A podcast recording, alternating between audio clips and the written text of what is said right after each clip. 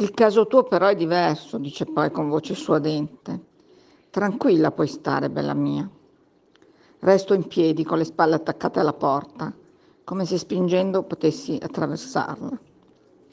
Una volta che ti ha preso di forza, deve riparare con il matrimonio, altrimenti va in galera. Ma io non lo voglio, grido e batto i pugni contro il legno dell'uscio. Come non lo vuoi?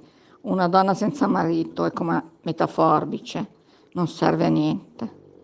Mi sembra di sentire le parole di mia madre.